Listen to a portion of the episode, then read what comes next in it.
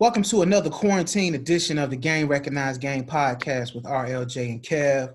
I'm KEV, that's RLJ, and we are the gentlemen advancing the melanin evolution, where evolution is revolution. Back at it again, brother J, man. Yes, sir. Once again, Once I, you know, man. e- e- even in this, in the midst of everything that's going on, I still consider it a blessing to be here, um, despite the uh, the shutdown or the locked in motif that has taken place. Um, because there's there's several that didn't have that opportunity, and so this past week, I um, it was a trying week. This week was a trying, trying week. Um, but I was still able to shift my focus and, and to have like an attitude of gratitude. Mm-hmm, mm-hmm. Um, but yeah, man, that's that's what I'm focusing on. And you know, this is May, and it is Mental Health Awareness Month, and just making sure that I am staying in tune with my mental wellness. Um, not just for this month alone, but you know, this month puts some things into perspective so I can zero in on the things that I need to work on so that I can be mentally well um, and fully present in um, the places and spaces that I take up. How was Mhm. the week for you? Man, you know, this was really one of the first weeks that I've had since um, the stay in stay at home has been in place, where I wasn't going like back to back meetings all damn day, man. You know what I mean? Um, and so I was able to have like some breaks during the day, Mhm. and I didn't feel guilty about not having to fill those breaks with stuff that I consider I needed to be doing. It was one day. It was one day, man. My day wrapped up at two thirty, and I uh I caught up on first take, and I caught up on uh, some of my shows, man. And I sat on my couch, and I said I could be doing something, but I said nah, I'm good, Mm, and I was okay with that. that's that's good. That's good.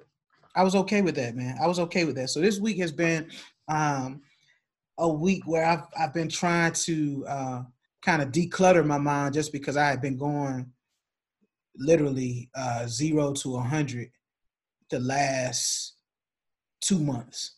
You Mhm. know, with work and um, you know dealing with some personal challenges and some other things, and so uh, it just gave me time to really just say, you know what, I'm a I'm gonna go brain dead for right now, and I don't care about it. I'm not I'm not I'm not gonna think. I'm not gonna think, and so that's been helpful, man. But then you know you have stuff like uh, they, you know they got another Verzuz coming out, brother Jay. They got another Verzuz, man. They they they got the Queens coming out, man. The Queens coming out. You got you got Jilly from Philly and and and uh, and, and Miss Badu, man. And all all I'm gonna say is, brother Jay, that that Verzuz can go one of two ways. It's either gonna be really really good or it's gonna go all the way left. Like Erykah Badu, she gonna come out that joint with like a karate gi and a hat and a hat, like looking like the the man in the yellow hat from Curious George. And Jilly from Philly, Jilly from Philly, she gonna break out like 20 composition notebooks from 20 years ago and gonna be reading us poems and shit that we don't want to hear. like that joint gonna go one or two ways, man. It's gonna be really good, or it's gonna go all the way left. Like they not gonna show up on time, or then they they they'll show up on time, but somehow Lauryn Hill gonna pop up just because she she was at the wrong event. like yo, it's gonna be. So that was good news. That was good news that I got this week, brother Jay. However, I'm I'm trying to manage my own expectations based on previous experiences with the Verzuz situation. That's fair. I, I'm I'm going to remain optimistic. I'm not going to release anything into the atmosphere. Um, I'm going to. I, I'm gonna be tuned in, and I'm I'm praying that they give us what we want. I pray they give us what we need, um, and I also pray that it inspires some other people to come out Man, of their um, their cabins and give us give us some give us something for the people, bro. Just man, something Mo- people. and Mother's Day weekend, man. You got two queen mothers. Yeah, Whew. yeah, it's That's gonna be man, heavy. That man, that's gonna be heavy right there, man. But I, I will say this, brother Jay. They need to they need to just play the hits you play the hits, man. Like, don't nobody want to hear a whole bunch of bus Stuff. boys and poets and shit, man. And, bus and, boys and, and, poets. And Erykah Badu gonna have her chakras and sage burning and her her punani scented incense.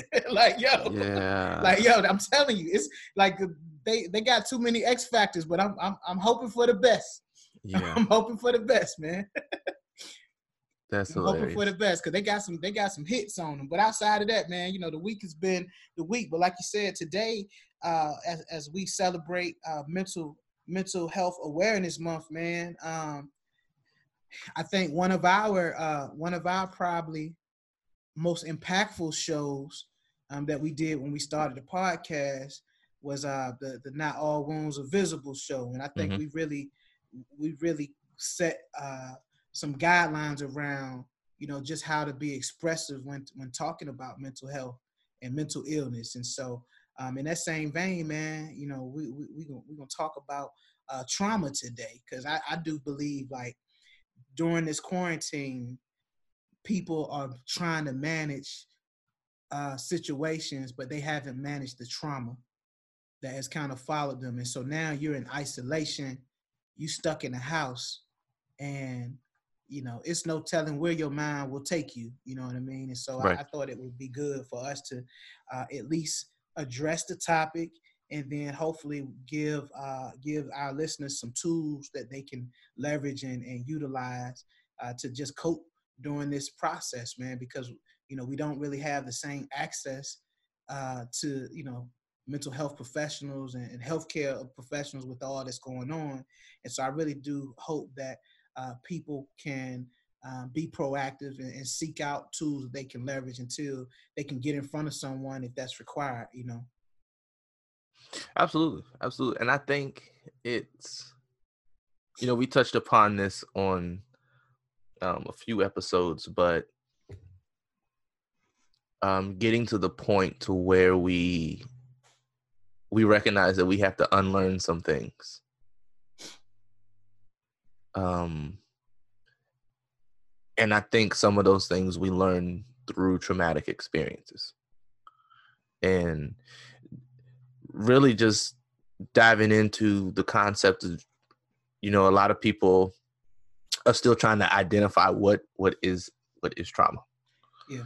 Um and different people will have different perceptions of it, but I think overall the definition that um, that I jotted down that has been a working definition for me in my work has been um, damage to the mind that occurs as a result of a distressing event.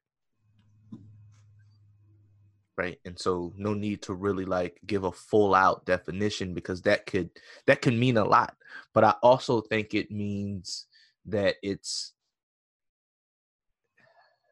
I would say that it's the result of an overwhelming um, wave of emotions or uh, overwhelm an overwhelming amount of stress that one endures and the stress isn't properly handled and so it manifests its ways into different aspects and areas of our lives and if we don't uh if if it's trauma is trauma and stress they are they are things that need to be treated. And if they don't get properly treated they can transform into to more severe issues. Yeah eh, but based on your definition man that could be so many things. It could be you know trauma could trauma could really be created from eh, i don't know it's like beauty is in the eye of the beholder trauma is also in the eye of the beholder, you know, and I think what we need to be cognizant of is that, you know, my trauma can look different than your trauma. Oh, absolutely. I mean, everyone's trauma. I mean, there is no cookie cutter.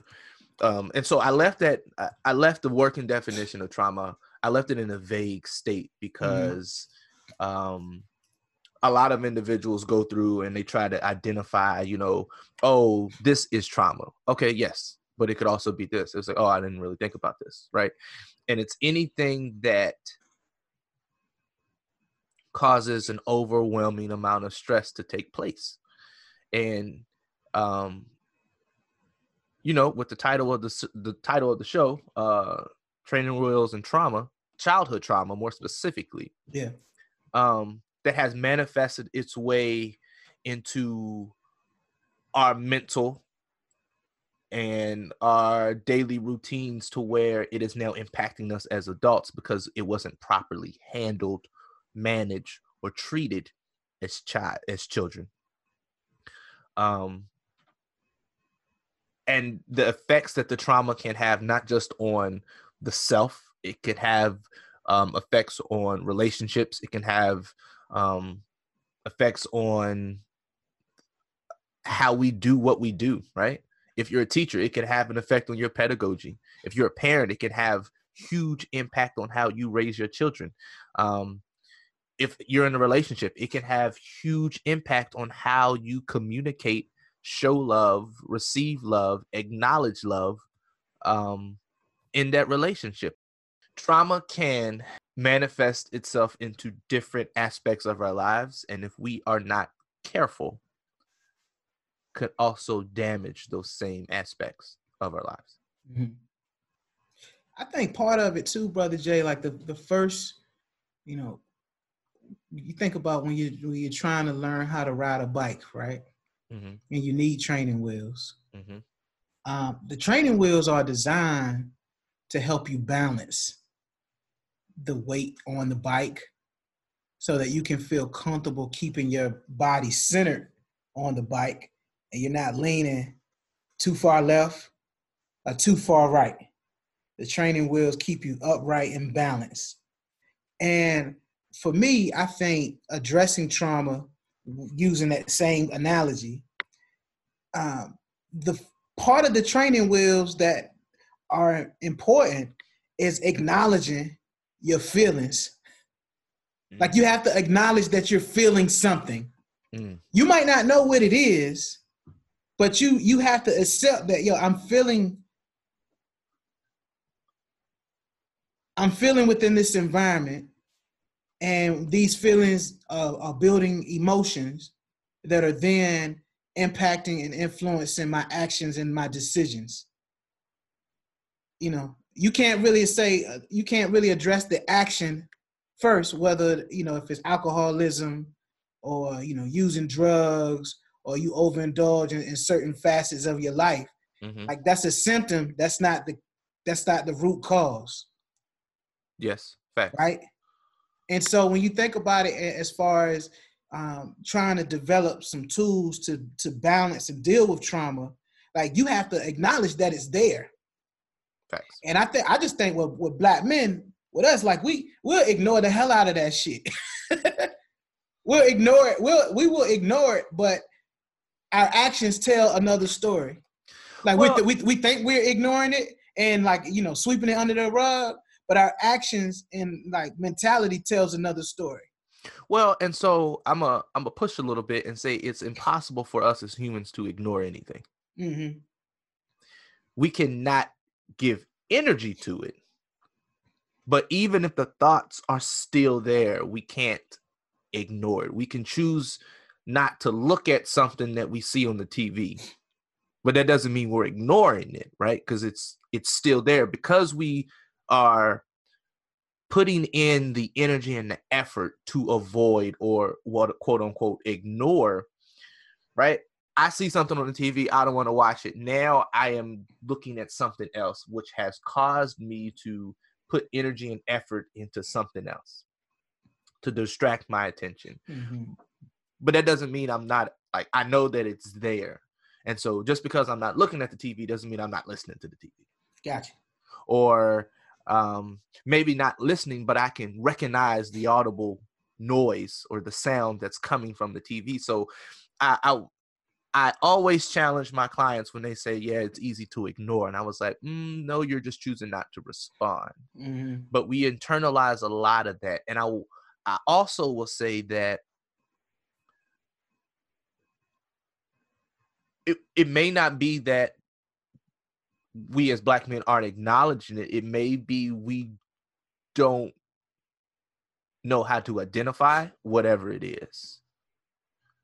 Right? Like the other day, um, we were having a conversation. I was like, yo, I recognized that I needed to remove myself out of the situation that I was in and take a nap. I recognized it. I was like, yo, let me sleep this off because I'm feeling some type of way. I recognized it. I identified what I was feeling.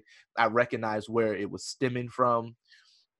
And one of the treatments was, all right, cool. Remove yourself from the situation, take a break, and then come back and have a conversation about it to process it, right? So um, acknowledging the space that I'm in, and then like, ah, this is about to go real far left. Let me go ahead and let me sleep this thing off, right? And a lot of us don't. A lot of us haven't had exposure to resources that would support us in that endeavor. A lot of us have never had that conversation to talk about what we are feeling or what we have experienced right that it's something as simple as saying, "Yo, you good?" And then if you say, "Yeah, all right, cool, I'm gonna keep it moving," and if you say no, I'll be like, "Well, shit, man, it'd be all right." Mm-hmm. right or you know just pray about it like we we don't really know how like when we unpack stuff a lot of us haven't been equipped with the the skills or the tools to help you process what we're unpacking. Instead, we just, uh, yo, you good? You tell me you're not good. You unpack all this stuff, and then I'm like, ah, bro, you gonna be all right. Or as you know, in the church, they say, weeping may endure for a night. Mm-hmm. Right with joy, but my bills still due on the first, baby. My Man. bills still due on the first, and I ain't got no money. Right, and it's like it's like uh, you asked me, I'm telling you, and you're not helping me. But it's it's I don't I don't think it's that we we aren't I think for the most part we we haven't fully been exposed to the know-how to really pinpoint oh when she said this to me yes i'm a man and yes i'm supposed to be strong and tough but that shit hurt like hell. Mm-hmm. we don't really we're not given the space to learn how to sit with that. Yeah. I, I would i would agree. I would agree because i think um our responses as men they could either be perceived as coming from a place of anger and not hurt you know what i mean? Or, or, coming from a place of uh like chaos like not, not really chaos necessarily but you know when when to me i've what i've had to do in in my life is also recognize that if I feel like someone isn't listening to me, right, mm-hmm. or hearing me, and you know we're talking at this this level right now. At one point in my life, I said, okay, well, if you don't hear me like this, then I need to go Mad Max on you, and then maybe you'll hear me. Mm-hmm. But that's not really solving the problem either, though, because a lot of times people may not people may not hear you, and it may not be what you're saying or how you're saying it. It may be what the, how they interpret certain things, and that has nothing to do with me. Absolutely. But somehow the but somehow in that in that uh in that transaction of having a conversation, I feel like oh they're not hearing me. It's something that I'm doing. Right. And so I think a lot of times you know our feelings get lost in translation because we we react we react based on how someone else reacts. But their reaction d- may not be uh you know it may not be influenced by what we're at, what we're actually saying. It may be something with them. I, and I say this all the time, and I think you've heard me say this during some coaching sessions at the spot we used to work at. Like, I would ask the question, What are you responsible for in a conversation? Are you responsible for what you say or are you responsible for what they hear? And getting individuals to get to the point where they recognize that I'm not responsible for the perception that you have of my words. I'm responsible for my word choice, my tonation, um, and then you know the empathy that I'm showing in my communication. What I also am responsible for is checking for understanding to make sure that I'm not leaving any room to have what I'm saying to be misinterpreted. And so I give you a story, I see you're emotional, and then, you know, therapy tip. It's okay, Kevin, I see that you're upset. What did you hear me say? And then you're telling me what you heard in translation. And a lot of times we don't recognize that we have filters up. We have filters up when we're looking, we have filters up when we're hearing. And our filters are put in place by different experiences, sometimes privileges. And so it's that moment where you have to say, All right, Kevin, can you, what did you hear me say? and then we can pinpoint ah before you go further this is what i meant or this is what ah i can see where that could be misconstrued versus that's not what i said you're not listening to me right? And so you you really can't tell someone that they're not listening. The only responsibility in this is to be intentional about what you were saying and then to make it plain so that they can understand it. But you have to check for understanding right? And we have this we have these filters up. We also sometimes as you said earlier we respond we respond based on the space and the place that we are in so if i'm having a bad day and you say something that triggers a conversation that i had in earlier in one of my earlier meetings then I'm gonna give you everything that I didn't give the people in the meet. And you're just like, yo, I'm I'm just telling you they don't they don't have the strawberry Kit Kats. I I don't why are you yelling at me? Like I didn't eat them all. I didn't buy them all. Like I went to the store for you to find these things and they're not there. And going back to, you know, how we we process or we handle things or we like to put the blame on others. We haven't been equipped with the art of communication, right? You have to learn the art, you have to practice the art, and you have to refine the art. And so, in that moment, I'm disappointed, not necessarily at you, I'm disappointed that they don't have any Kit Kats. But if I was never taught, going back to the training wheel concept, mm-hmm. I was never taught how to use my words, and pinpoint what it is that's making me upset, then now there's tension between us versus saying, Kevin, thank you for going out of your way to go check to see why why am I using strawberry Kit Kats as an example? Maybe I want some. I don't know. Keep going. Mm-hmm. Um, thank you for going out of your way to check to see if the store has strawberry Kit Kats. Um, I really appreciate you. I'm just disappointed that they didn't have any, um, but I am appreciative of you. Versus, well, did you look hard enough? Right? Why yeah. did you go there? Did you go at a certain time I told you to? And it's like, whoa, pinpointed. I'm disappointed. Right? I'm not mad at you. I'm disappointed. But how can I separate this? And we haven't we haven't necessarily learned how to do that. Um and I think I think when we when we go through traumatic experiences, and we can talk more about what a traumatic experience looks like for different people, but when we go through a traumatic experience, that sometimes inhibits our ability to cope. It inhibits our um, ability to process these emotions, and we build defense mechanisms to to keep us from getting uh to keep us from getting hurt to a greater level. Yeah. I w- it's it's it's interesting because um in trying to do some prep work for the show, um, I went to um, mentalhealthamerica.org, right? Mm-hmm. And that's a, a, a, pretty good website for, for those of you who um, are seeking out resources. And they out they outline um, you know different phases of trauma and different uh, mental health tools and strategies that you can use. And so, uh, mhanational.org, mhanational.org.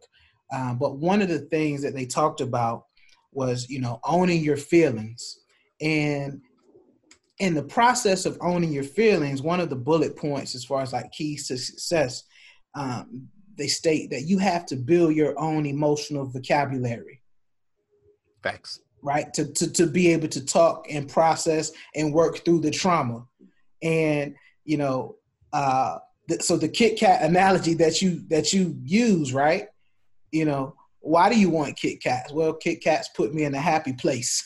the strawberry kind, they like they like some they like some one on one Jordans, man. So they hard to come by.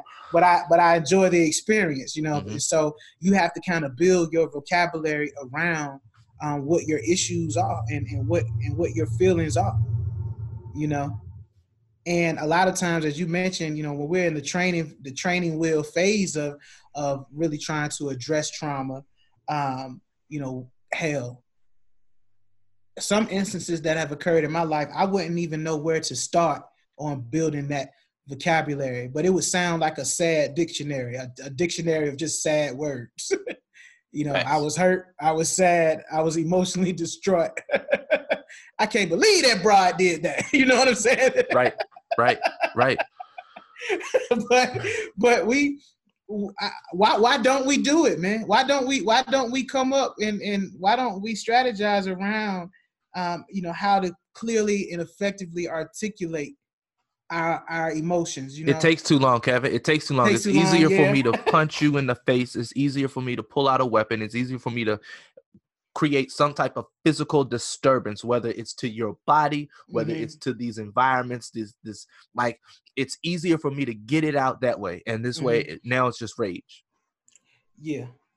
But it's like no, at this moment, like when we're feeling all this, imagine a glass bowl, and every time you feel something, you get a different color M&M tossed in.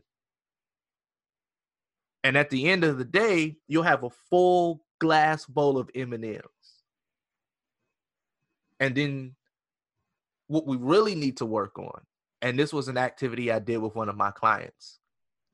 I said I need you to go through and get all of the red M&Ms out this bowl. And he just looked at me. What he didn't know was that some of the red ones were Skittles. Mm. Everything poured into the bowl. And so as he's picking it out, I said, All right, cool. Now, once you pick them out, eat them.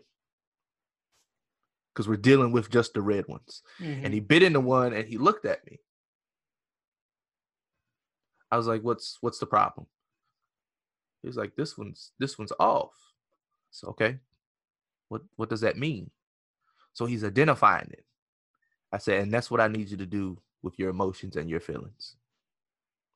I need you to be able to pick it out of everything that's going on, and we need to identify it. And we know what sadness looks like. But sadness and depression aren't necessarily the same. And so if we don't handle one properly, one can turn into the other, right? One could have an impact, right? Sadness can soon turn into depression. And with and, and with us, like the same thing in that context, anger can turn into rage. Absolutely, right? Yeah. Because it looks it looks alike. So mm-hmm. now I need you to pull it out, and then when you identify it, and so he was like, "This isn't chocolate." I said, "Well, what is it?" He's like, Ronald, I think this is a Skittle. I said, Well, what does it say? Never know there was no marks on it. He was like, I'm not quite sure. Okay, so how do you know that it's not an M&M? And so he was telling me about what he was used to and the ones that he ate previously. I said, keep going, right? And so we get to the point where if anything remotely resembles a previous experience, we just throw it in the box. Like when it's time to clean up, put your toys away. All right, cool. Legos, we just gonna throw the Legos over here. It was like, actually, those aren't Legos, those are K'NEX. So now I got to separate the K'NEX from the Legos. But we, if anything is closely resembling anything we've experienced before, that's what we just automatically label because it's easier for us to deal with it this way. How we can compartmentalize things. Yeah yeah. right? Because it's easier that way. But now for me to take the time out, if I said in this whole entire bowl, only pick out the red M and M's, and there's red Skittles in there, but I don't want you to pick those out. That takes extra work because what he was doing was he was going by color. It's mm-hmm. red, I'm picking it out. It's red, I'm picking it out. And so as we got through the process more and more and more, then we eventually got to where it was just M&Ms left because there's I couldn't find blue Skittles that I was willing to share.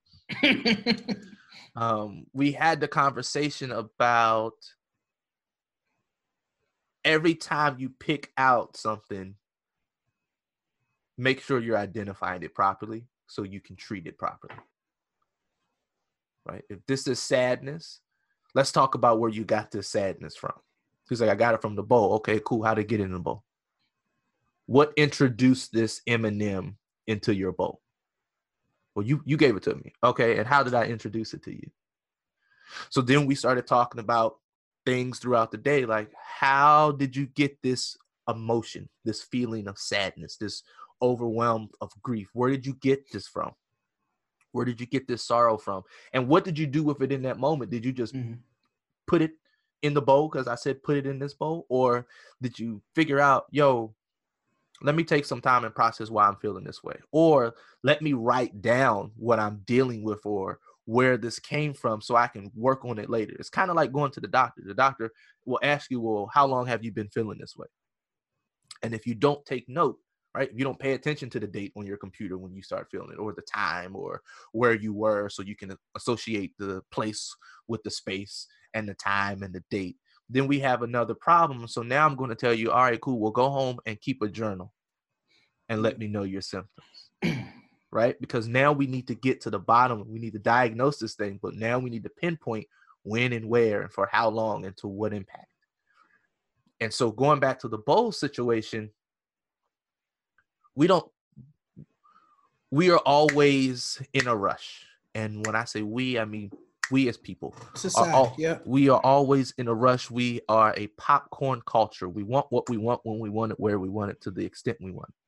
We don't like waiting. So delayed gratification is a thing of of yesteryears. And so for you to tell me, yo, I don't think that's rage. I think that's X, Y, and Z. And you like, that's not what that is. It's like, okay, well, how do you know? We don't take the time to sit and dissect. In addition to that, we some of us may not be taking the time to sit with it and dissect because we've never been taught how to sit with it and dissect. Yeah. Yeah, right? that, that that's that's something that uh they also said for for not for uh mental health America. Like you talked about journaling, right? Mm-hmm. To try to pinpoint where the feelings are coming from. They also state that you should consider the strength of your feelings. Mm-hmm. Because different feelings have different strengths, and and one of the code, and I and I'm I'm quoting this directly off of the website. Um, and they say, for instance, sometimes a person might say they're stressed when when what they really are experiencing is something more or less like an annoyance. Mm-hmm. However, alternatively, anger might be stronger and deeper, feeling more like betrayal.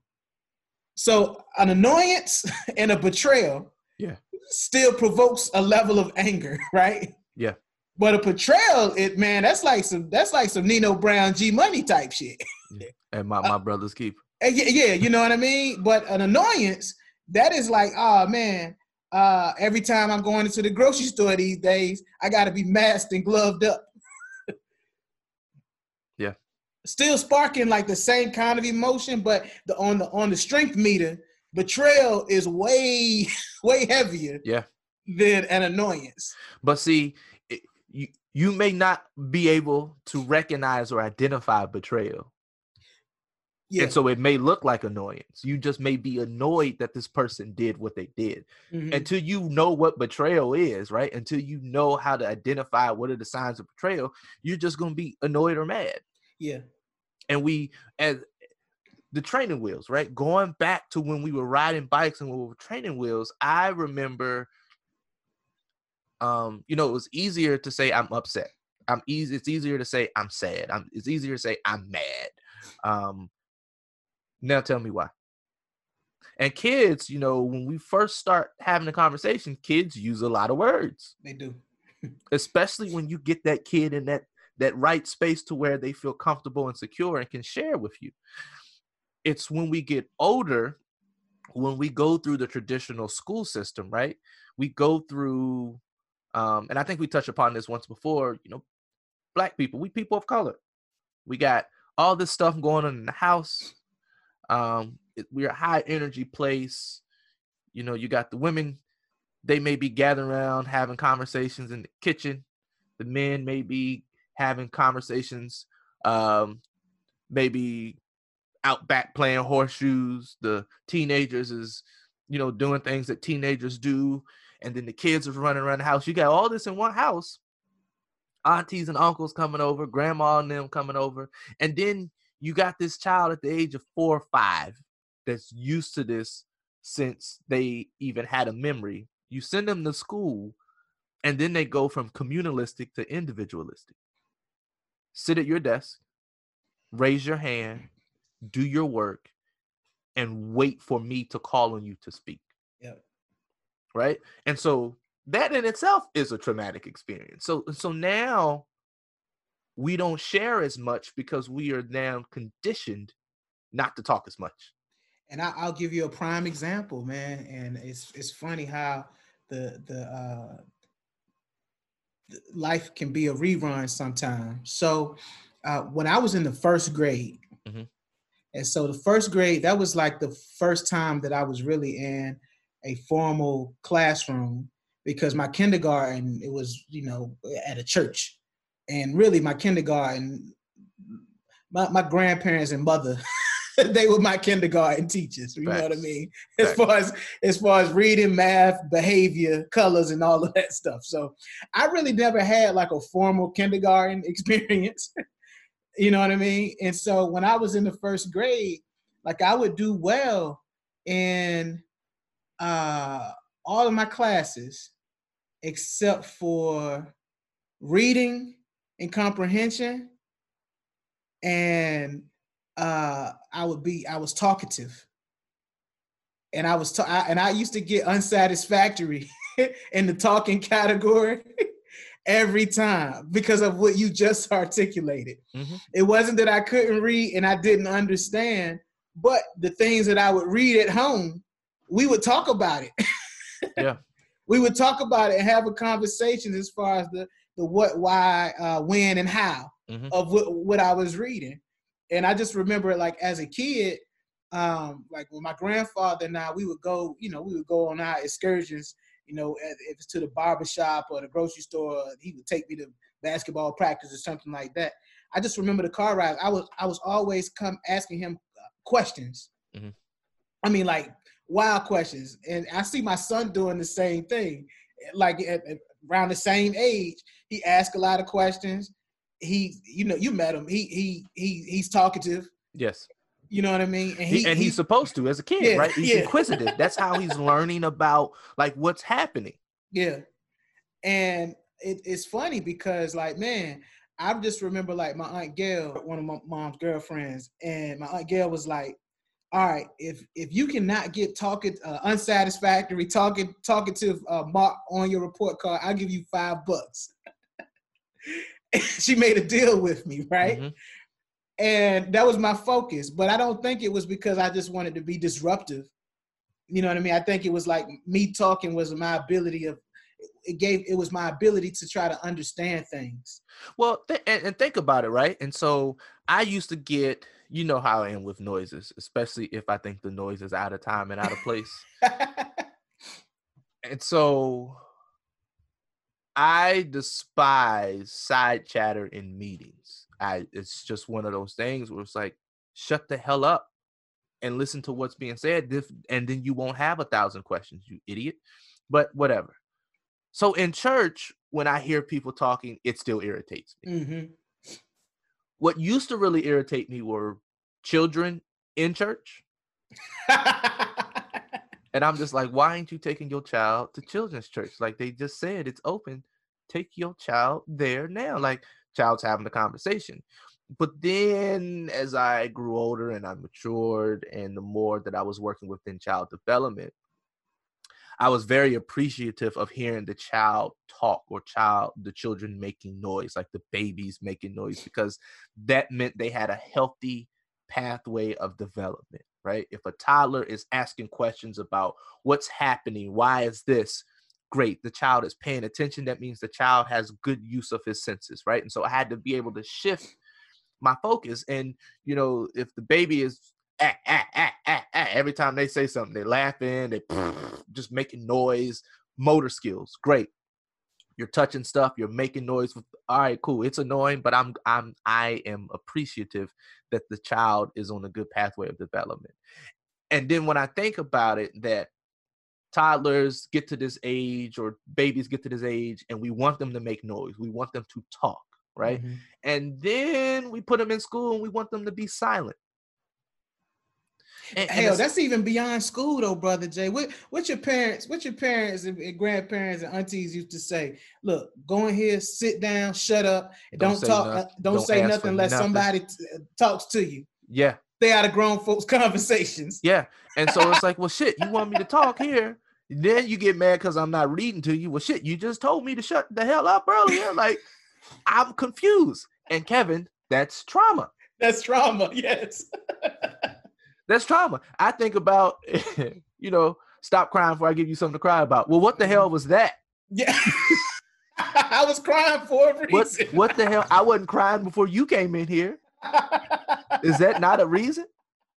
Right. And so, and so I, am laughing and I'm just, that's trauma. Yeah. And so, like, when do we get to the point where we can like unlearn some of these behaviors? Because what I'm seeing, especially within communities of color, we turn our trauma into traditions. Like getting slapped into last week. Yeah. Yeah. yeah. Right? Yeah. We, we turn our trauma into traditions because we just repeat what has been done and then having a conversation but we we tend to turn things that are traumatic into mm-hmm. traditions because no one has talked to us about trauma and i have become more understanding with a lot of my older relatives and then just older older people in general in recognizing you know be, being more patient with them in certain areas because i recognize that they're still dealing with trauma that they haven't yet yet treated. And um trauma doesn't just have to come from an illegal behavior yeah. right it doesn't have to come from illegal behavior. Some of the things that I wrote down, it could be um, physical, sexual, or emotional abuse. It could be um, witnessing physical, sexual, or emotional abuse. Mm-hmm. It could mean um, physical or emotional neglect.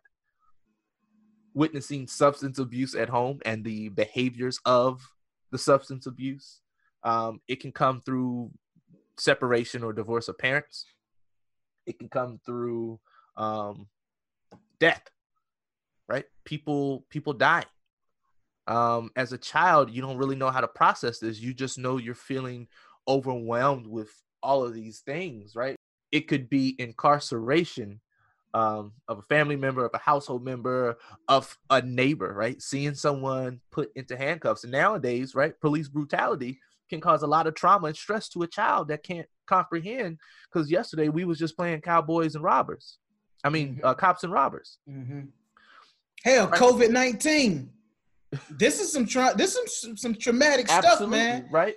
It's and like, we ain't just working from home. We are working from home under traumatic circumstances. Absolutely. That's two we, different things, bro. Absolutely. We are trying to figure this whole damn thing out while you're expecting me to be on all these Zoom calls. And so it's like having a stressful event take place to where it inhibits your ability to properly cope with it.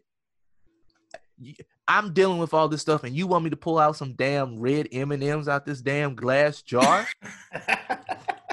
you see all these damn M and M's in here, and so now I got to go through all the stuff I'm dealing with and pinpoint. I don't have time for this, right? And so we start to allow the trauma and the stress to manifest itself through our relationships, through our through our physical health, through our emotional health, and then it starts to develop other issues that later maturize as adults. Dude, and I, I'll, I once again somehow Kev, Kev is the guinea pig on this show, man. but but I, I I will say that um, you know dealing with a lot of loss earlier on in life, mm-hmm.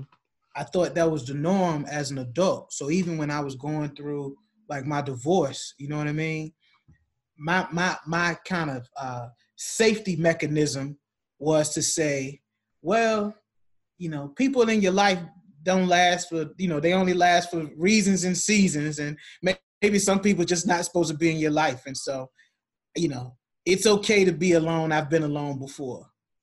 Tradition. Yeah. Trauma into tradition right? And yeah. how do we get to the point kev? It's how do we get to the point where we recognize that um just because we went through it doesn't mean we were supposed to how mm-hmm. do we get to the point where we have the conversation that just because it happened to uh, my mother, or just because it happened to my father, just because it happened to my uncle or auntie, just because my grandmother had to do it, just because my uh, older brothers had to do it, it doesn't. I don't have to. Like this is not a rites of passage. Like we all have to go through the same traumatic experiences. Yeah. Right. Understanding that um, there was some shit that we dealt with as children that we probably shouldn't have been dealing with.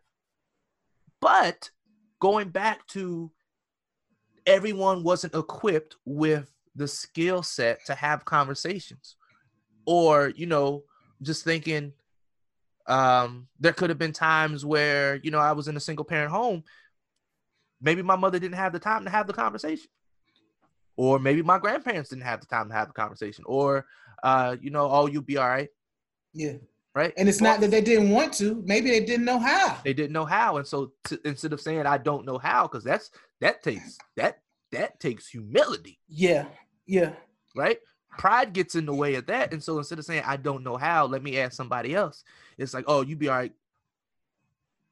Right. If mm-hmm. I, I remember, I had a I had an anger problem Really? Could you tell? Yo, you mean R Petty? There's a there's another there's another level to R Petty, man. There was a childhood aggression issue. Oh Lord. okay. And so I was typically kind of like I am now. Some stuff can just roll off my back, but in the back of my head, I'm going to get you back. Mm-hmm. And it may not come for years. Um, but I remember I got into a fight in elementary school. And I was a cool kid, right? I didn't bother nobody. Um,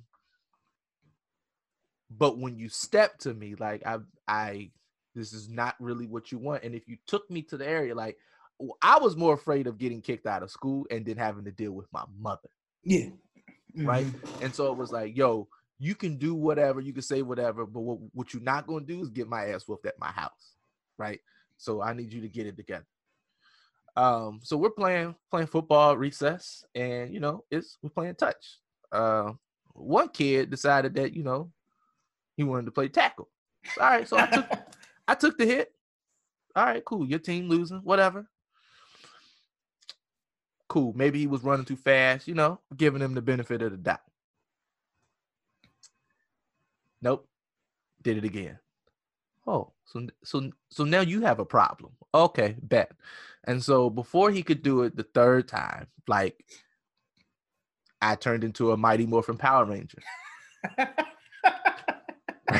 like to the point where I couldn't stop. Like my my cousin literally had to kick me in my ribs to get me off of him. And like every time we see each other, we had we, like he'd be like, "You been in any more fights?" Like he was like, "Yo." no one could get you off of it. Like blood was everywhere. Like I was like beating him. And then I get up and I keep playing football. Like the whistle's blown. We gotta get he's still on the ground. I get in line like I ain't did nothing. Like I just snapped. And so we get out of school and I lived up the street from the school, so I didn't have to get on the bus. And this mm. person lived up the street, but in a different direction, was still talking shit. And so he got it again outside of school. And, and this time, like my cousin had to go get his older cousin to pick me up off of because I was just gonna beat the brakes off of. Like I I wasn't quite sure what what made you think that you had permission to do that, and so mm-hmm. I had to teach you a lesson. Um, but I've always been like that. But now I'm able to recognize, like, yo, let me talk about my aggression before it builds up, and then I just snap. Um, and it's one of those things where you could say it was a traumatic experience, but as I look back on it, I'm just like, I, I remember laughing like my me and my sister got into it once, um, and I kept saying leave me alone or to stop, and she wouldn't listen, and so I went ham on her. And I remember my grandmother saying, "I told you to leave him alone, right?" And so, as I'm as I'm thinking back on it, my grandmother probably should have had a conversation with me, right? Yeah. yep, I know she made you mad. This this is what you're supposed to do, but her her response, and it was probably the best response that she thought was the best response was to tell my sister, like, I told you to stop messing with me. Right. And so in that moment, I'm just like, oh, I ain't get in trouble. Bet. so so it turned into acceptable behavior. Absolutely. So ah, now it's yep. tradition, right? Yeah, it's yeah. now now it's okay for me to do this if I said, "Hey, stop. Don't do that." And I give you a way out. Now I can beat your head to the white meat because mm-hmm. I told you to stop and you didn't listen. Right? And so now as an adult, I have to learn like, yo, I was in college and I almost got into a fight and I blacked out for a second. And my, my best friend, he he grabbed me real quick.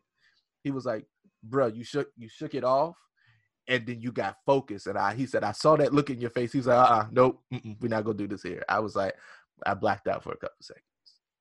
And, and I guess because I was always like the shortest one in the group, the smallest one in the group, um, so they thought that you know since I was small that they could do whatever. Mm-hmm. Um, and then after I crossed, I had like this, you know, you you get. you know, when, you had that noob, that noob strength. Nigga, when you walk across them burning sands, you feel like you can do anything. He had that noob strength. feel like you walk across them burning sands, you you feel like you can pimp slap Peter if he raises his hand, right?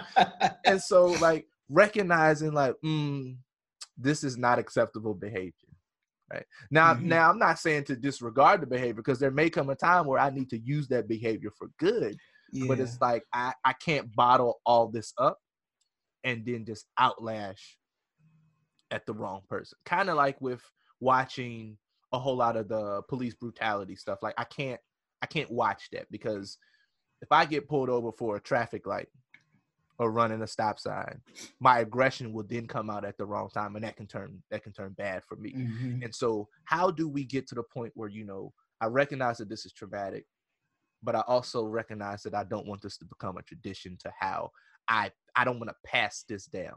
And one thing that um I keep reminding myself, and I remind myself of my clients that if we can't transform our trauma, we will soon transfer our trauma. True. And how do we get to the point where there's not a transference, but a transformation of it? How can I take this traumatic experience and and pull what these lessons are, these valuable lessons, these things that these things this this instance can teach me and use it for my good? How can I recognize it? Who do I need to talk to? And how can I be a better person because of? Right? Not not necessarily falling into, and I think we do this as adults well, backtracking, as children, when we go through a traumatic experience, we sometimes will create a false sense of identity. Right? And so children will sometimes create imaginary friends. Children will sometimes create different personalities, right? Oh, well, my name is such and such today, right? So that's a warning sign when a child does that. Um, especially if they're around certain people and they automatically do this. And it's like, hmm, patterns and behaviors if that's not transformed as a child, it's transferred to our adulthood, and then we create a false sense of identity as adults. Right? We don't express ourselves. We um, tend to be passive and say everything is okay, or we just we just act as if we're supposed to do what what we're doing and endure what we're enduring because that's what I saw someone else do and I, I I've I've been guilty of that, honestly. Um, trying to emulate, and I'll call it survival tactics Yeah. of my grandfather. Mhm. You know, um, not really expressing emotion and focusing more so on like your profession versus your your personal matters. Mhm. Like it's it, like you said, it's easier. It takes work to deal with your personal matters, Yeah. but you could. It takes le- it takes less work to uh, say, all right, well, you know, this area of my life is not going as planned, so let me just dedicate and focus into my work life. But that's neglect, brother Jay. That ain't helping the situation. That's that's ne- neglect Facts. right? And so um, I've been guilty of it as well because I just found I feel like okay, it's easier to say, all right, well, I'm gonna uh, try to be successful or achieve goals in, in my profession um, because you know maybe the the goals that I had in my personal life, maybe they have you know my my commitment or uh, my progress towards those goals has fault have faltered. And um, I know Will Smith said this on a podcast a few months back when they were promoting Bad Boys. Mhm. And it was so cold and provocative, man. He was like, You cannot achieve or succeed your way out of feeling inadequate or out of feeling um, that you're not good enough or out of feeling you know hurt and pain. Like you can't succeed your way out of that. The feel that you know the feeling is only going to morph the more that you achieve the more accolades that you receive the Right. more uh you know the the more fame the more fortune that you have that's why they normally say well just because you have a lot of money doesn't necessarily mean that you are uh, free and clear of ha- having trauma and emotional emotional breakdowns Right. Right. you know and I, I think that's part of the reason why i get so i get so annoyed when people talk about michael jordan and they talk about you know how great he was as a basketball player and how he transformed the game of basketball. Um, but I, I think people only see the success they don't see the sacrifices that he made and the work that he put in. And you know popular opinion has it that yeah he's the greatest basketball player but another popular opin- opinion is that he's an asshole. Right? True, and so you know you you could be as successful and as great as you want to be. That doesn't necessarily mean that you know people hold you in high regard for the person that you are. Right. they hold you in high regard for what you have done and accomplished and maybe they see themselves uh, wanting to be as great in their lives in a particular area but that doesn't that doesn't make up the difference that you probably en- encountered some emotional and trauma where you know you thought it was best to be the greatest basketball player in the world because it's harder being michael jeffrey jordan Yeah. it's easier to be his airness than it is to be michael jeffrey jordan Yeah. Yeah, and I think you know going back to creating that um, false version of ourselves so that we can avoid further trauma if it's not properly handled or maintained. If um, this this will show up in our work, this will show up in relationships, this will show up in like groups and organizations that we're in. This will show up in our home life. Like I'm gonna just create this facade and going back to child's play, like uh my name is Ronald, but uh, Ronald had the traumatic experience, but uh, Christopher didn't. So I'm Chris today. Because Chris didn't have this traumatic experience. Chris didn't have to deal with the pain. And then like what does that what does that do? It also creates um a sense of burying our feelings about our true selves. And when you really look at feelings and emotions, feelings help us to understand who we are, what are our desires, and who do we want to be. Right? If something makes me happy, I want to I want to do that more. I want to be around it more. If I have a passion about this, right? If I have a passion for serving people, if I have a passion for teaching, then I want to become a teacher, right? I want to do this based on my feelings. And so when we bury our feelings and not deal with them, we don't uh, confront them, then we soon get conquered by them. Mm-hmm. And so this is prevalent in a lot of my adult relationships, right? I can identify a lot of these things. Um and it's it's somewhat it's it's sometimes hard to watch. Um because people have been doing this for so long that they're not ready. They're not ready to deal with it, right? I'm I'm still being Christopher. Christopher never got hurt. Mm-hmm. Right? And so you get married. You get in a relationship as Christopher you get married as Christopher. You start that, you know, you start a family as Christopher. You get this job as Christopher. And then when you have a child, you know, you have a child as Christopher, but then you have that Ronald moment. Then you have, you know, that Kevin moment. Then you then you have that moment that takes you back to who you really are and you don't know how to deal with it because you've been avoiding it for so long.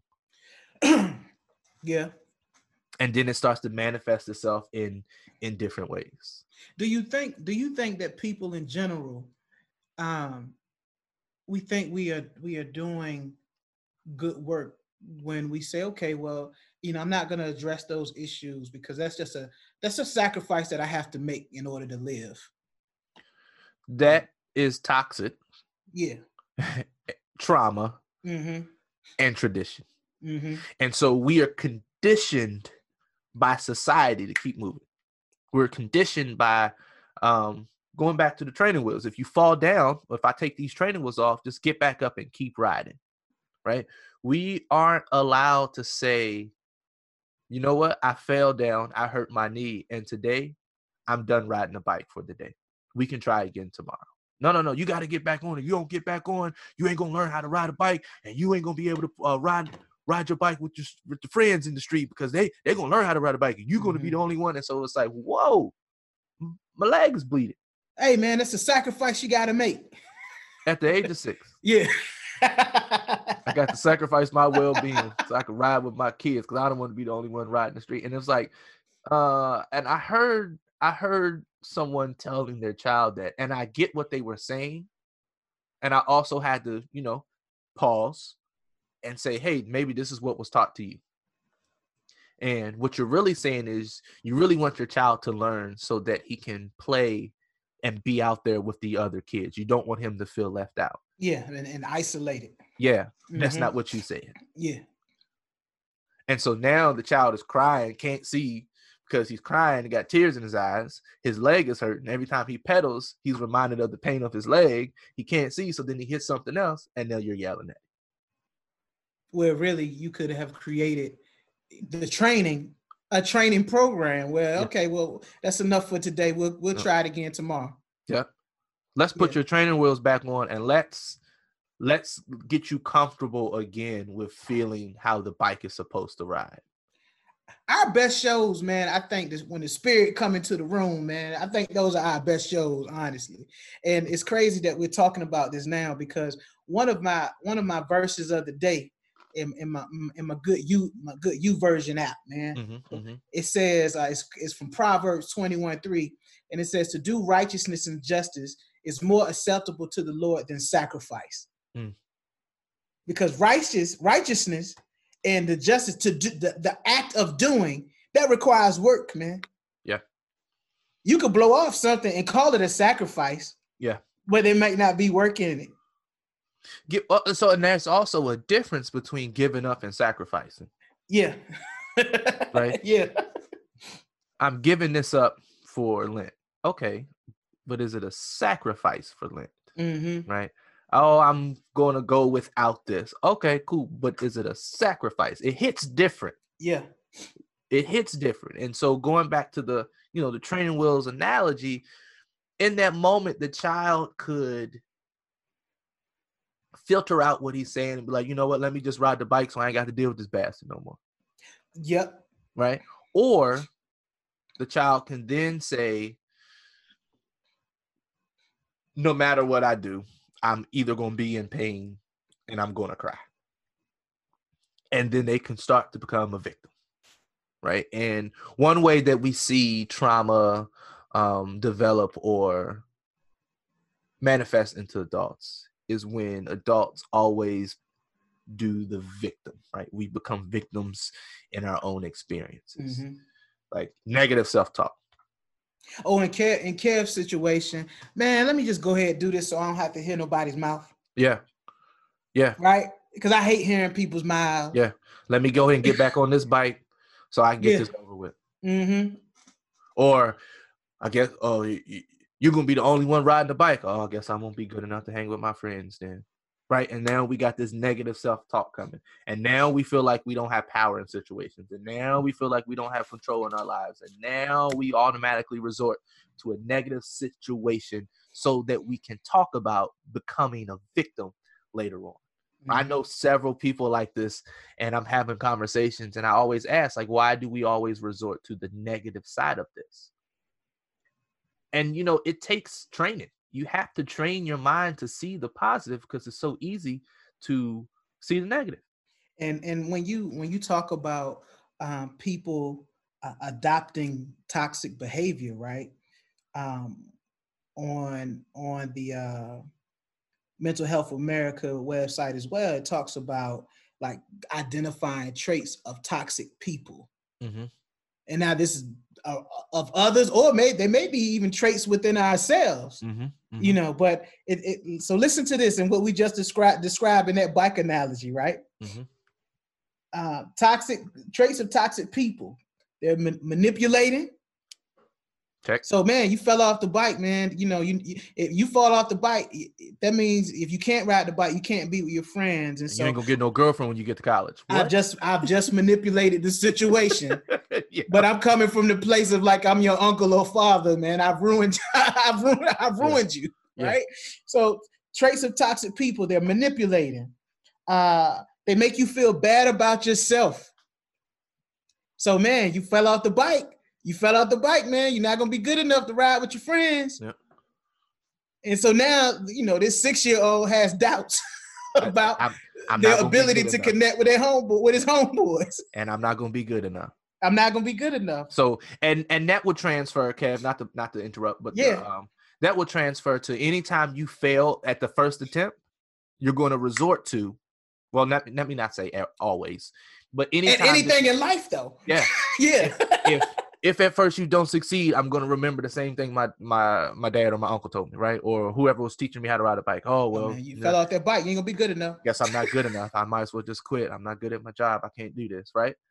And and not saying that it happens with everyone, but these are the patterns and behaviors, and this is where this stuff stems from because it can go into a quarantine. Bad choice Mhm. of words. I'm sorry. Mhm. It can go into a quarantine and then come out at a later date, and you don't even you don't even know where the hell it came from. But now it's there And that Right. virus is more vicious than ever at that point. because it's been constantly fed because you become deaf and blind to it instead of moving from it you just try to quote unquote going back to what we said earlier ignoring it not knowing that the constant exposure to it is making it grow more intense Mhm. And so, so beyond even making, you know, people that make you make you feel bad about yourself, you know, people that are judgmental. mm-hmm. Well, man, you know, you, you fell off that bike. I guess, uh, guess you're not built for it. Yeah. Yeah. You're not. You're not built for it. It's okay. You're not built for it. But come, you know, coming from a place of, of judgment, um, people that have that are constantly just negative. Okay, you fell off the bike. You know, it's not the end of the world. Or you fell off the bike, yo, man. I wasted my money buying that bike. yeah You ain't even riding it. i'm gonna take that thing then back to the store and, and get my money back Get my money back. But it, but you know what? I already opened the box, put it together, so I can't get my money back. So now I just wasted my money. or let me see if somebody let me see if another kid up the street that knows how to ride a bike wants a new bike Yeah, like that's like that's what you're supposed to do. you know, or or or people people that, that you know they go from being negative to being passive aggressive. Mm, It's like, well, you know, you know, you know, Johnny down the street, man, he really doing something on his bike.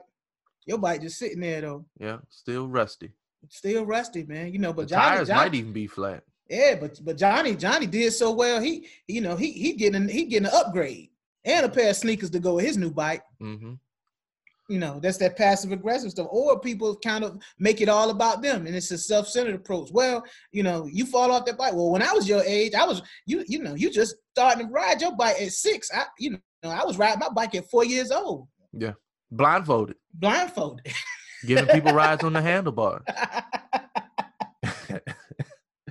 you know, and, and then you know, people that are going from self-centered to also trying to just control the environment. Like, yo, if, if the kid falls, the kid falls. That's what kids do when they're learning to ride a bike. The, the child needs to fall. Yeah. So they can feel what it feels like. So they know, let me do what I can to control my situation to prevent me falling. If I fall and stuff's out of my control, it's out of my control. Mm-hmm. But learning early on, I can control where my head goes. They don't teach you this when you're riding the bike, but if you look too far to the right, you're going to steer to the right. Mm-hmm. Right? If you look too far to the left, you're going to steer to the left. So look ahead until you can master it because you're still trying to get your motor skills down while riding the bike. That's a lot. Because it's about balance, man. Yeah. And it's we don't know balance. what balance is. We don't know what gravity is. We don't know that gravity has taken better men than me down. Yeah. Right? It, it, we we just know that if I don't ride this bike, either I'm gonna get in trouble, either um, I'm I'm gonna get hurt, or I'm gonna cry. I'm gonna be made to feel sad, and I don't want any of this. But now that's clouding my judgment, and I can't like I don't know how to compensate. If I turn too far to the left, I'm going to overcompensate and turn it all the way to the right, and and now I I'm not pedaling anymore because I'm scared or I locked up, and I know that I need to keep going so that gravity doesn't get me. And there's so many forces working against us, and we don't even recognize as adults the trauma that we are putting individuals through because it was passed down as tradition to us. Mm-hmm. And then, you know, the, and finally, you know, a trait of a toxic person is, you know, just lack of, you know, a- anger management or lack of anger management control. Mm-hmm. You know, so oh, you fell off the bike. God damn it! Why the hell every time you on this bike, you keep falling off this damn bike? Yeah. I went out. I paid two hundred dollars for this bike, and you for you to fall. And what does a five year old know about two hundred dollars? Because exactly. all I, all I got all I got is like two dollars and like eighty three cent in my bank. my little piggy bank that y'all yeah. gave me. Yeah, uh, all of them pennies. It's all my, pennies. and my mother's baby shower with my name on it. How the hell am I supposed to know the value of two hundred dollars, right? And so, putting all this into perspective, we got to work on it yeah. in the community like and just because it was passed down to you doesn't mean it has to be passed down through you. Recognizing cool i'm not my uncle helped me ride my bike. That was a traumatic experience. That nigga can't help my son ride the bike. Like I'm, I'm, a, I'm gonna teach my son how to ride a bike and i need to get him on this bike before my uncle gets to him. And so cool we're gonna fix that or cousin so and so whenever she comes to the cookout she always want to see like what boy is the strongest and you know you ain't strong if you can't do this. Nope we just gonna avoid that altogether because we I don't have time for that. I don't have time to repair and i think that's another thing kevin we we sometimes recognize the trauma but we don't want to repair what was done right? Mm-hmm. we can see that something has happened but we don't want to take all we we brush it off as oh you know that's just on such and such. Yeah she don't mean nothing by it. I don't know what that means. What I do know is she she hurt my feelings, and I really wanted to snatch that wig off her head. Mm-hmm. And I'm leaning towards you as a, my parent, right? This attachment thing I got to you with the secure attachment. I I was waiting for you to say something, you didn't. So now, now I'm going to be apprehensive about saying stuff around you because you you clearly sat here and and watch me go through this, and you ain't saying nothing. Mm-hmm oh, that's a, she she just playing. She do that to all the kids growing up. Blah blah blah. So now we all got them. So now that's how we're bonding because we all been traumatized together by the same auntie.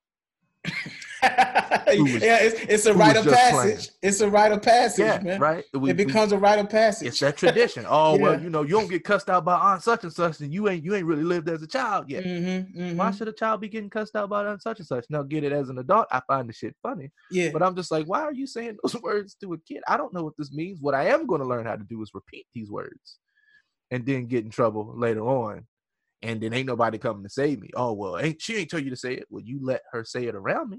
Mm-hmm. Yeah, yeah.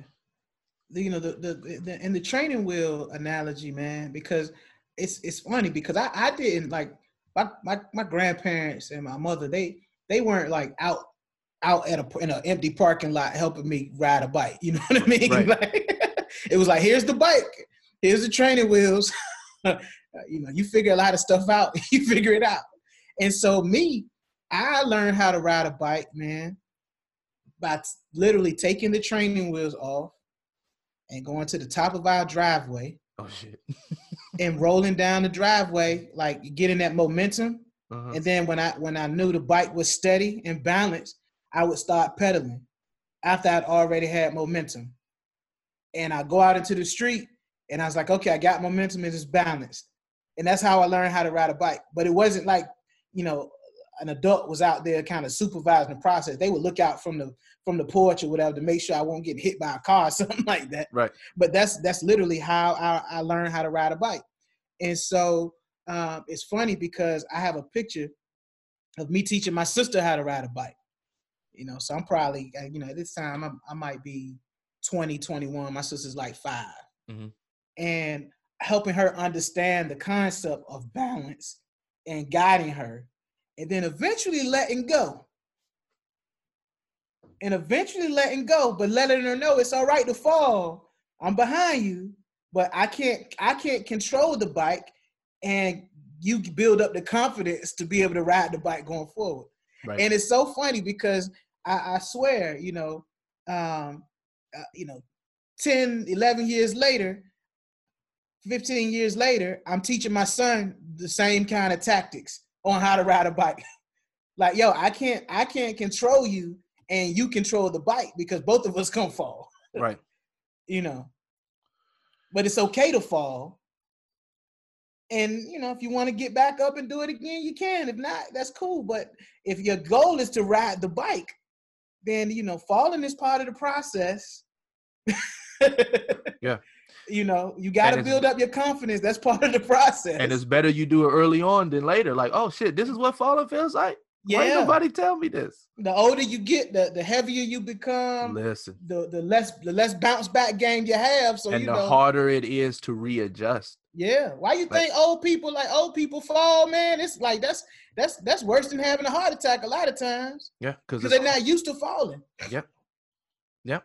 It's been so long. And I, I remember I think my uncle was at the house, um, and I was in the yard riding my bike, and I I always I was I took shit apart even though I wasn't supposed to. Um, so I remember hearing somebody talk about training wheels, and I got impatient because my mother was cooking dinner, and she said she was going to take my training wheels off, and you know, so I could learn how to ride the bike without the wheels. I mm-hmm. did it myself, and just took off down the yard. And I think either my uncle was cutting the grass or something, and almost almost caused a scene. But you know, he was excited that I was riding a bike, so I ran inside and told my mother what I did. She's like, "No, you didn't." and I was like, "I did." She's like, "You took those training wheels off," and in that moment, I was like, "Damn, I'm about to get my ass whipped." trauma, trauma, right, trauma. But then she was like, "Well, let me see, let me see you do it again." So I did it again. Um, so it was like, "Oh, good job." Um, when really it could have been, why didn't you wait for me? I told you I was going to do X, Y, and Z, right? And so um, when we when we started talking about the title of the show, I was thinking about when I took my training wheels off, what that was like, but then also how my experience could have been completely different um, if I wasn't allowed to experience mm-hmm. what it really was right? And a lot of times when we are teaching people stuff or when we're helping people we sometimes project our experiences on the other people. Um like i was talking to one of my friends and we joke but it really it was it was it was pretty bad. He had a very bad breakup. And so um this was what five six years ago and so the other day he was giving somebody advice and we was all on a Zoom call and everyone was like, uh, no, thank you. it was like, oh, I'm good, man. Matter of fact, like, uh, I got a pot on the stove. I got to get off. Yeah, he was like, let, me, let me go get this water. It's barking. Uh, And he was like, no, no, no, no, no. He's like, I'm not telling you from my experience, like what to do. I'm telling you what I've learned. And so something that you should be mindful of. And so, you know, I, I hit him up and told him, you know, I appreciate and acknowledge that part that, you know, he he recognized where that person was coming from, but also not projecting, oh, well, you know, they're gonna do this. That's probably what's happening, and blah blah blah. But he was just saying, "Yo, this is some of the stuff that happened to me, and if I can prevent it from you, but not necessarily giving them too much to where they start looking for something that is not there." Right? And he's like, "Oh, well, maybe you should have the conversation and just ask more questions about this." He's like, "What would you do?" He was like, "It's not me." Right? This is a different experience, but if you are wondering this, then ask more questions versus, oh well, they're probably thinking this or they're probably doing this. And so he he does a very good job of not us making assumptions and filling the person's head with unnecessary stuff that's not there. But he does encourage people, yo, ask questions. Mm-hmm. Because. I mean, his breakup was horrible. Like, whew. Yo, I, that's that's one of my fears, man. That's one of my fears now, brother Jay. And, and like full disclosure, um, full vulnerable state, man that's one of my fears. Like, uh, you know, seeking companionship and having gone through a divorce and like trying to figure out like this ambiguous space of being single. Yeah. And not saying, okay, well, I'm just not gonna date because I feel better being single. Mm-hmm. I ain't gonna lie, I love this single shit though, man. I love it. I love it. You know, I love the fact that ain't nobody barking me. And once again, going back to trauma, I don't gotta hear nobody's mouth when I come in the door. and, and and the only mouth that I am hearing is mine. If I'm talking to myself, that's okay. It's yeah. me. It's me and my thoughts, right? Yeah. My, it's my inner counsel. it's my inner counsel, right? But I do I do have to recognize that though I experienced trauma in one way, I also have to give myself some leeway and um, some grace to say, you know, like all experience is not going to be like that. Facts. You know, and I, because I then think- I could I could I could I could talk it up in my mind like, well, you know, hey, I'm just sacrificing. I'm just sacrificing. Um, you know, not dating now just because you know maybe I'm not I'm not in a situation or I'm not the person that I need to be in order to date and you know explore and stuff like that, right? Right. But I, you know, you justify, but I don't think that's a good, that's a good lesson learned. We and we do that with all we do that with all the stuff, right? Like the other yeah. day, um, I was eating something and it was late at night, and I was like, ah, well, was looking at my meal plan, and I was like, well, you know, I did have a lighter thing here, and so this will kind of balance me out. So now I'm justifying these maladaptive behaviors versus recognizing, mm, this was an experience the experience was over. This is what I learned from it. Now I need to be fair to myself and allow me to experience new experiences. And and I think we have a problem like, you know, when you end a relationship and you go into another one, you know, if they say some of the things that your your ex says and now you're starting to get red flags and it was like they're just using the same language. Calm down. Yeah.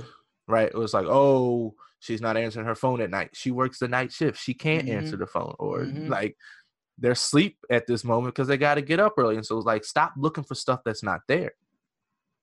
Um, yeah, because I, will be a self sabotager, kamikaze style in a minute, man. Oh, real quick, you know the yeah. old the old proverb says, "Don't go looking in the grass for a snake if you don't want to find one, because what you go looking for, you'll find." And that either means you're going to actually see what's there, or you're going to create something to be there so that you can see it and so just just just live enjoy the experiences uh, and let's work on transitioning or yeah transforming the trauma so we don't have to transfer the trauma. Absolutely man. And you know it, it's important it's important to to really you know allow yourself to feel um, you know but you you also have to um, you know build a build a, build your vocabulary to, to be able to express yourself.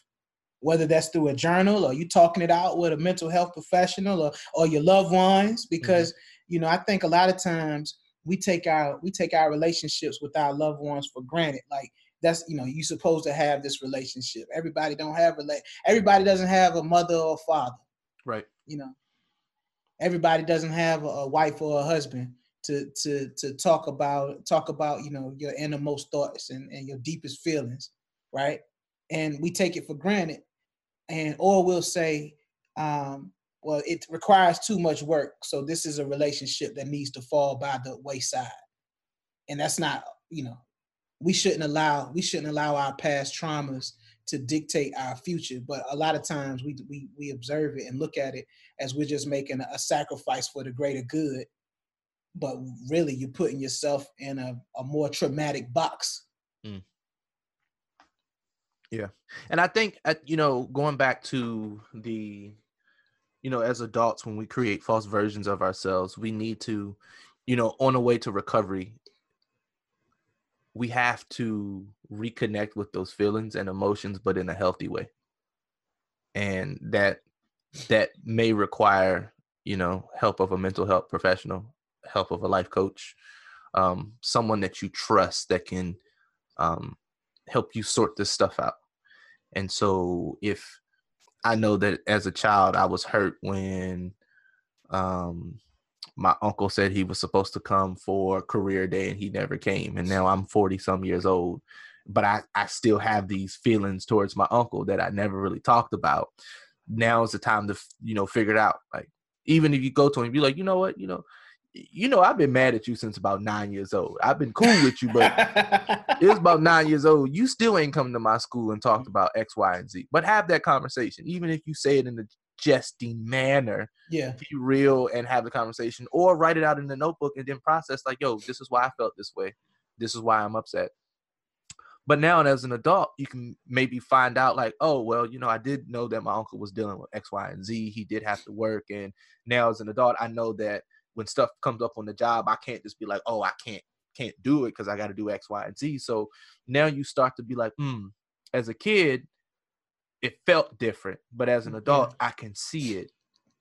But that still doesn't take away the impact. But now I can acknowledge what I felt because, you know, the the reality of the situation is that you know children will experience trauma in a different way and i think when we are helping children or adults with our trauma it's not up to us to tell them how to see the trauma yep what is what is our job is to help them talk through the trauma so that they can transition out of it we can't be self-centered and make it about us at all. You know, because it's all. about them. That defeats the purpose. But you know what you are, what you just articulated, brother Jay. That was something that I think is probably one of the greatest moments in my life, man.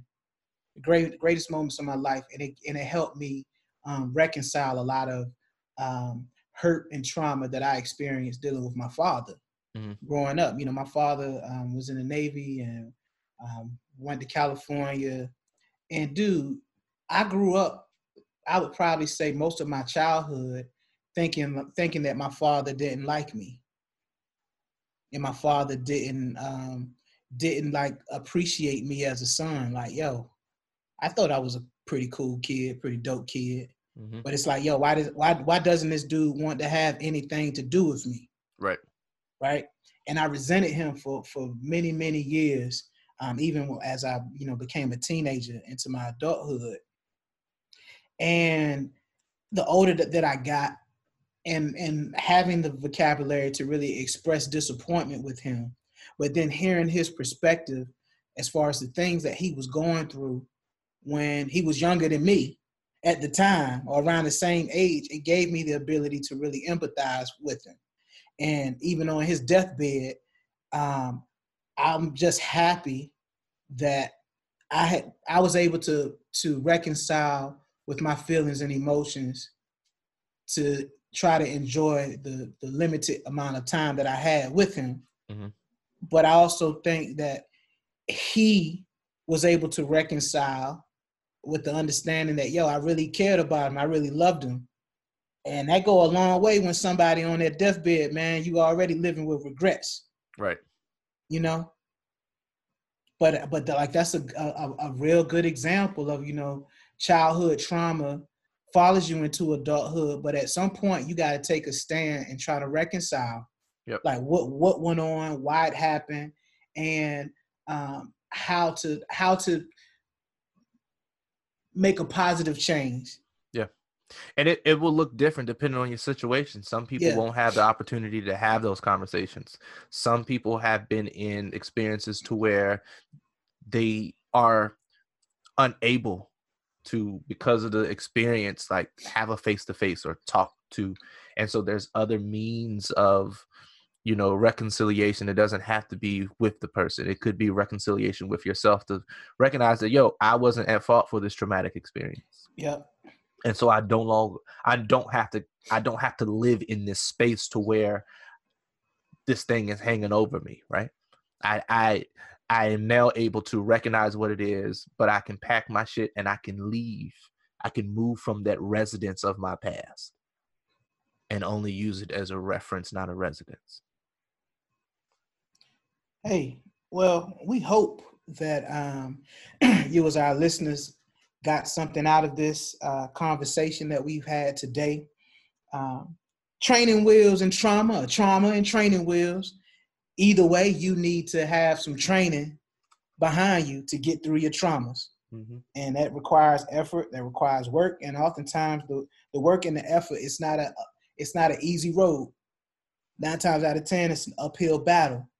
Um, however, we do feel like, in you know, in the spirit of of Mental Health Awareness Month, and just in the spirit of you know wanting to provide some some tools to the people that we care about most, um, we hope that uh, you take a step during this month to uh, you know figure out how you can uh, build up your, your your mental strength, and if you are hurting and and and and, and seeking help, that there are God there there organizations out there to assist, whether it be Mental Health America or hell, reaching out to us on social media at GRGRLJKEV, um, checking out our website.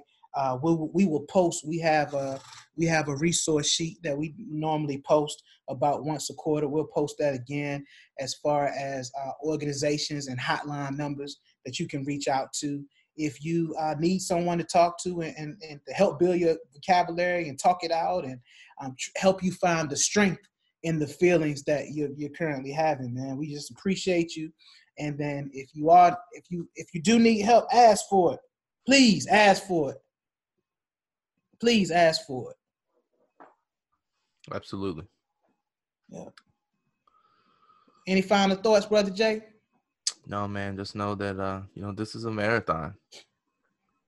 And it's it's not given to the person that uh gets there to the finish line first, but the one that endures to the end. And so um do what you can so that we can keep running this marathon together until the race is called.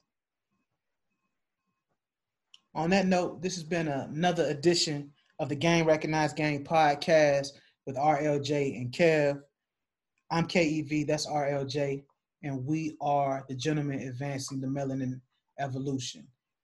And so until next time, be well, be safe, be inside, Be inside. Be inside, because the stay at home order is still in full effect. Be inside. No matter if your states are starting to open, be inside. We're not trying to hear that shit. We're not trying to hear that shit, man. Well, I get it. Y'all know, like this weekend, the, the weather's gonna be about 77 degrees. I ain't trying to see y'all at the harbor, man. Right. trying to see y'all at the harbor, at the wharf, or you know, at one of the parks or, or whatever. I'm not trying to see y'all at no brunches, no lunches, Mm. No happy hours in the physical capacity. Stay No. inside. Stay your ass in home. Hey, but also be light, man. Be light. Be like, till next time. Yep.